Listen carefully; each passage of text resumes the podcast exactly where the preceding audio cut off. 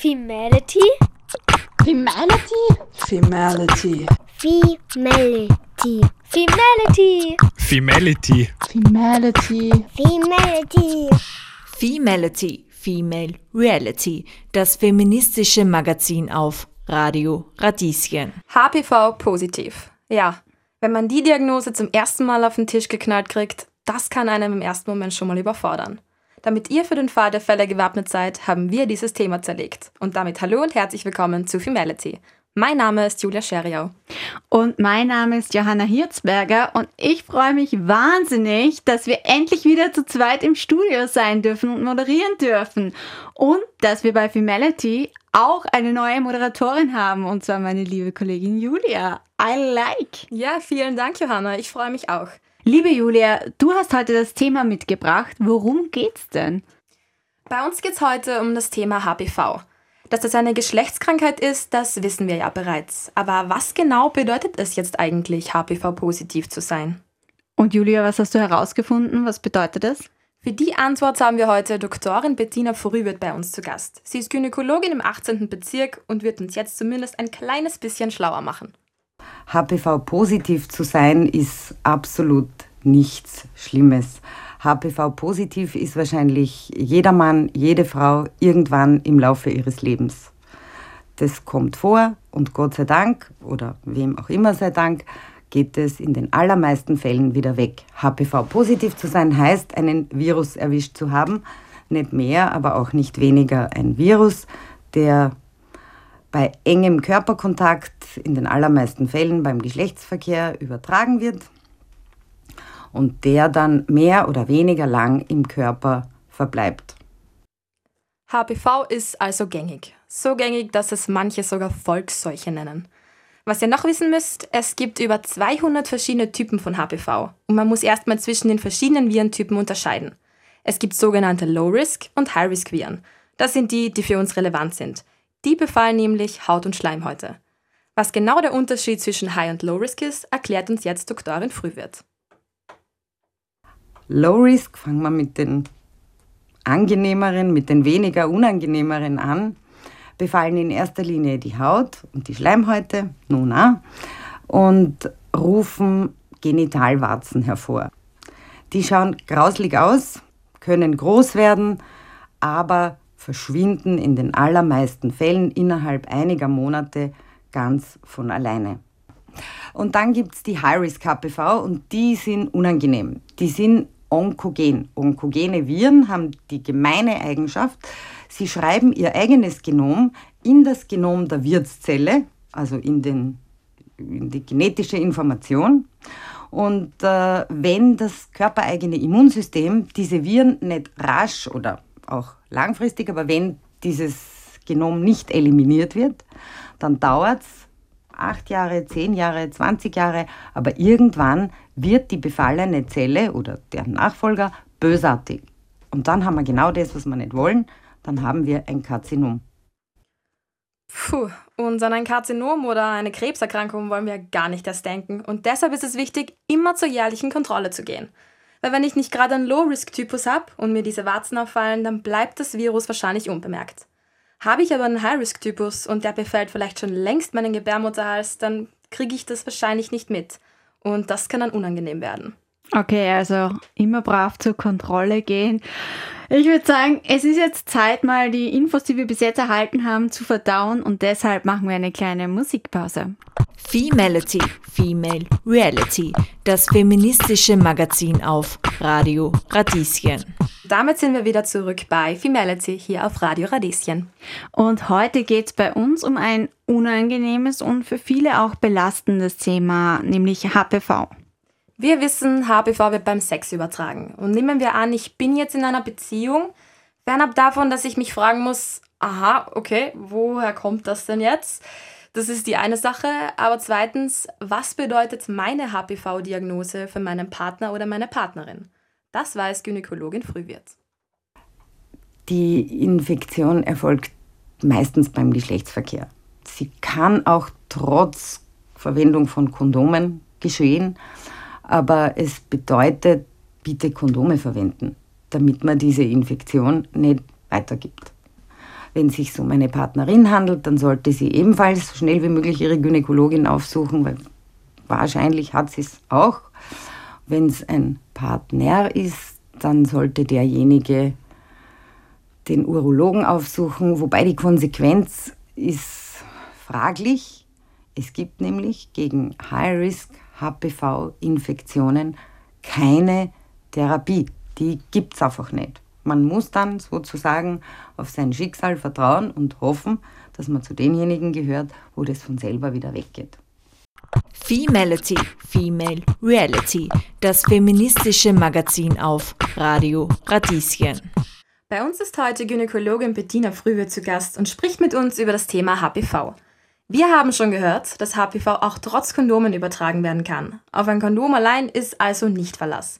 Das verlässlichste ist die HPV-Impfung. Aber für wen macht die Impfung eigentlich Sinn? Die Impfung macht für jeden Sinn, für alle Frauen, alle Männer und das am besten vor dem ersten Geschlechtsverkehr. Deswegen sieht der österreichische Impfplan die Impfung im 10. oder 11. Lebensjahr vor. Für Buben und Mädchen. Die Impfung heißt Gardasil 9. Warum 9? Weil gegen die neun häufigsten HPV-Typen geimpft wird. 6, 11, 16, 18, 31, 33 und noch drei andere, die ich jetzt nicht auswendig weiß, aber zusammen ist man damit vor über 90 Prozent der HPV-Infektionen geschützt. Und zwar sowohl vor den Low Risk, also die mit den grausligen Warzen, als auch vor den High Risk, die, die dann womöglich eine Dysplasie hervorrufen können, die dann später womöglich ein Karzinom hervorrufen können.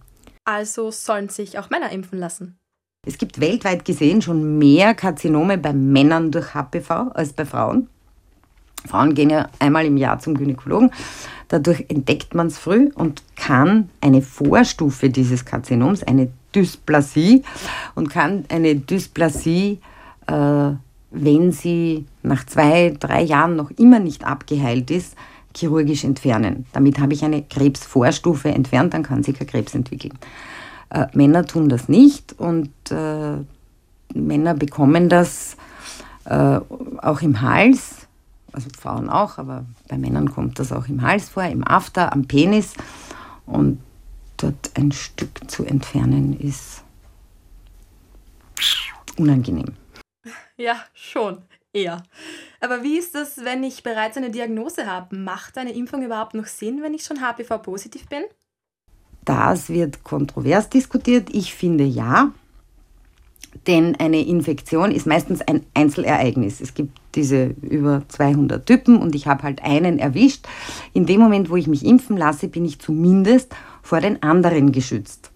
Und wenn wir jetzt davon ausgehen, ich habe das von meinem Partner bekommen, dann hat es der Partner ja auch. Wenn ich jetzt nicht für den Rest meines Lebens oder zumindest für den Rest der Beziehung Kondome verwenden will, dann ist es ganz gut, wenn ich vor einer Neuinfektion geschützt bin. Also ich sag's euch, wie es ist, mich hat das zum Nachdenken angeregt. Eine Impfung kann schon der richtige Weg sein. Und ich muss ehrlich sagen, aus meiner persönlichen Erfahrung, ich habe die Impfung und für mich hat es sich auch tatsächlich richtig angefühlt. In diesem Sinne, nutzt den nächsten Song und fühlt rein, ob sich eine Impfung vielleicht auch für euch gut anfühlt.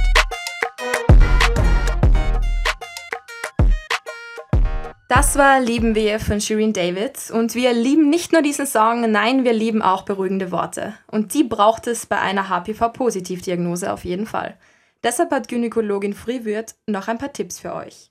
Erstens, bitte nicht auszucken. HPV-positiv bedeutet nicht, ich habe Krebs. Ich habe heute in Vorbereitung auf die Sendung, weil es mich interessiert hat, gegoogelt und habe in meinen Browser eingegeben HPV-positiv. Und die ersten fünf Einträge, also ganz ehrlich, ohne Fachwissen, wäre ich wahrscheinlich schreiend und weinend auf und davon gelaufen. HPV-positiv heißt, ich habe eine Infektion. Ich kann sie mit einer Fieberblase vergleichen. Ja? Zumindest in den aller, allermeisten Fällen. Ja, ich kann mir irren, manchmal ist eine Fieberblase keine Fieberblase, sondern ein Lippenkarzinom. Und manchmal ist eine HPV-Infektion äh, wirklich ein Karzinom. Aber ich sage jetzt einmal, in 99 Prozent bei der Erstdiagnose handelt es sich um eine Viruserkrankung, die in 80 Prozent der Fälle von ganz alleine wieder ausheilt. Und dann mache ich mir den Termin aus in aller Ruhe bei der Gynäkologin und die erklärt mir das dann. Und dann gehe ich dort noch zwei, dreimal hin und wie gesagt, dann ist es weg. Und wenn es nicht weg ist, dann Worst-Case-Szenario mache ich zwei Jahre später eine wirklich kleine Operation. Das sage ich nicht nur deswegen, weil ich sie schon hunderte Male gemacht habe, sondern die ist klein. Und dann bin ich auch geheilt.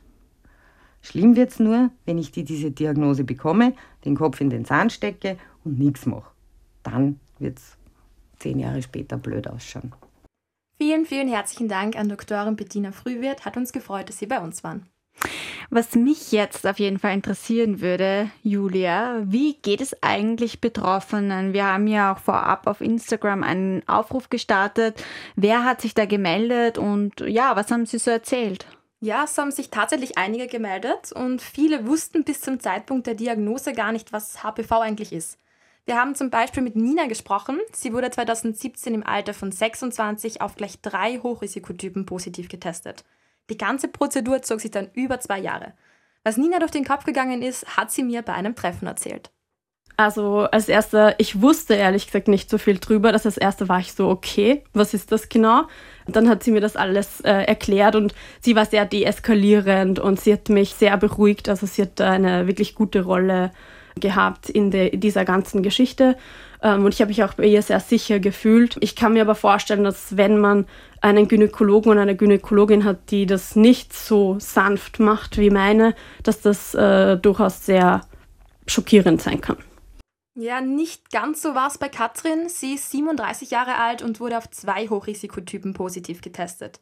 Ihre Gynäkologin hat das etwas anders gehandelt.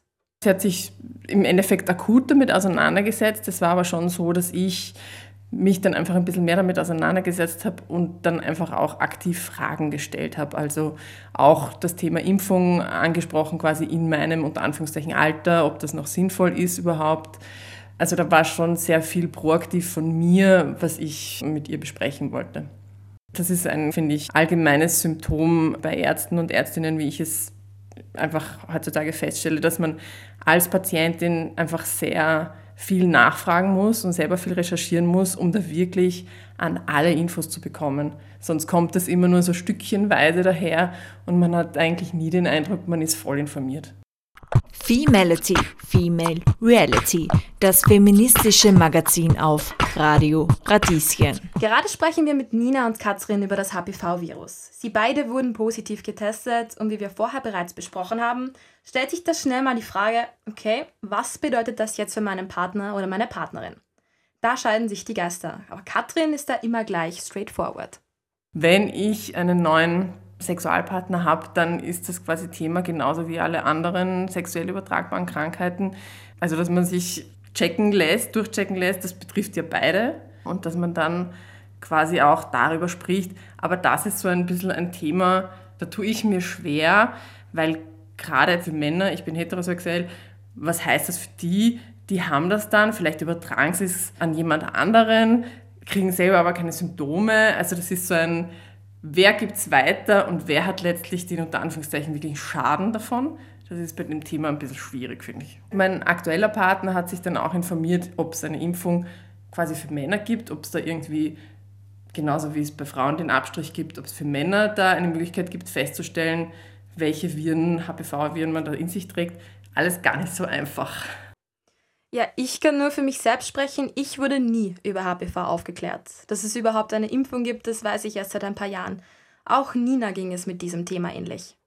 Also ich habe einfach davon nicht wirklich gewusst. Ich weiß, dass es jetzt in der Schule geimpft wird, aber als ich in die Schule gegangen bin, war das noch nicht so. Das heißt, ich wurde nie damit konfrontiert, ob ich geimpft werden will oder nicht. Ich wurde tatsächlich auch davor von noch keinem Gynäkologen oder keiner Gynäkologin darüber aufgeklärt, dass es diese Impfung gibt und dass ich mir die vielleicht überlegen sollte. Was ich halt auch ziemlich arg finde, dass uns da niemand informiert. Und ja. Ja, es ist nicht bei allen so. Andere wussten schon davon, wurden aber trotzdem nicht geimpft, wie Katrin zum Beispiel. Ich kann mich erinnern, dass das Thema sehr skeptisch betrachtet wurde, dass da einfach auch so, naja, und man weiß noch nicht genau, wie sicher das ist und ob das wirklich sich lohnt oder was bringt. So ganz genau kann ich mich nicht mehr erinnern, aber es war so, naja, schauen wir mal, ob man das machen kann. Meine Eltern, meine Mutter hat mich dann nicht impfen lassen. Warum genau? Ich glaube, es hat sich dann irgendwie einfach verlaufen oder es wurde vielleicht auch einfach nicht als so wichtig erachtet. Ich habe mich dann doch auch noch mit 35 dazu entschlossen, mich impfen zu lassen, also die neunfach HPV-Impfung, weil eben bei diesem Test, welche HPV-Typen ich schon quasi habe, rausgekommen ist, dass die Impfung nach wie vor recht gut wirkt. Das heißt, das macht relativ viel Sinn, sich auch in meinem Alter noch impfen zu lassen. Ja, im Nachhinein denke ich mir, es wäre super gewesen, wäre ich mit 17 schon geimpft worden, hätte ich vielleicht was abfangen können. Aber letztlich bin ich froh, dass ich es einfach jetzt auch noch gemacht habe. Auch Nina hat mir erzählt, dass die Impfung für sie lange ein Thema war. Ja, also das ist ein Thema, das mich sehr lange beschäftigt hat. Meine Gynäkologin hat gesagt, ich sollte mich impfen lassen. Äh, ich habe damals noch studiert, das heißt, das war finanziell für mich überhaupt nicht möglich. Ähm, und ich habe voll lang ähm, versucht, über irgendwelche andere Wege die Impfung zu bekommen. Und tatsächlich bin ich bis heute noch nicht geimpft.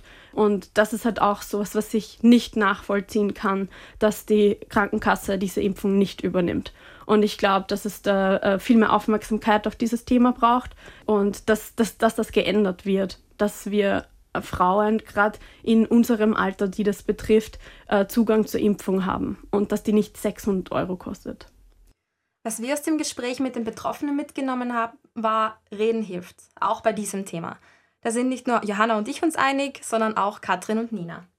Wo es eindeutig Aufholbedarf gibt, ist bei der Tatsache, Frauen sowohl als auch Männer über dieses Thema aufzuklären, weil ich habe viele Freundinnen, die, als ich sie dann darauf angesprochen habe, weil ich akut betroffen war, bin, überhaupt keine Ahnung hatten, die sich mit dem Thema noch nie auseinandergesetzt haben und da so, naja, weiß ich nicht, keine Ahnung, was ist das und was macht das überhaupt und was kann da passieren.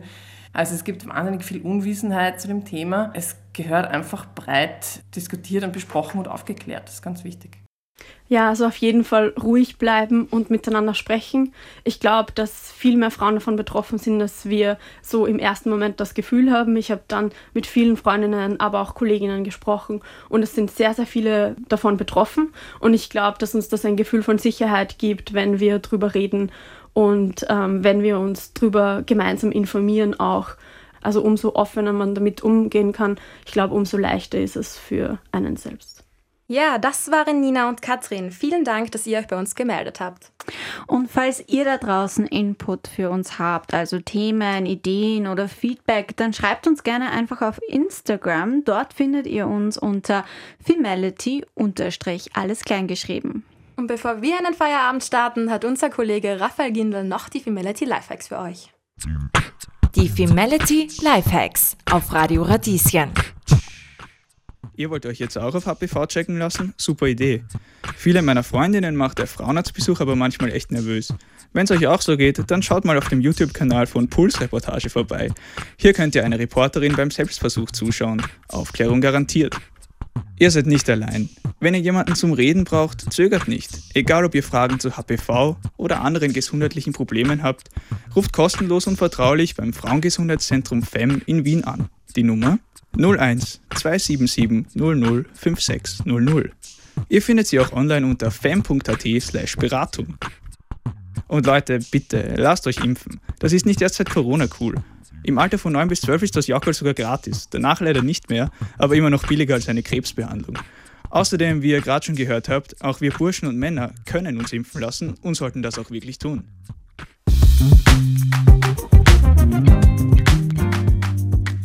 Mit diesem musikalischen Schwanker sind wir wirklich am Ende der Sendung. Wir hoffen, ihr konntet etwas mitnehmen und wisst jetzt, für den Fall der Fälle, was zu tun ist. Nämlich erstmal locker bleiben.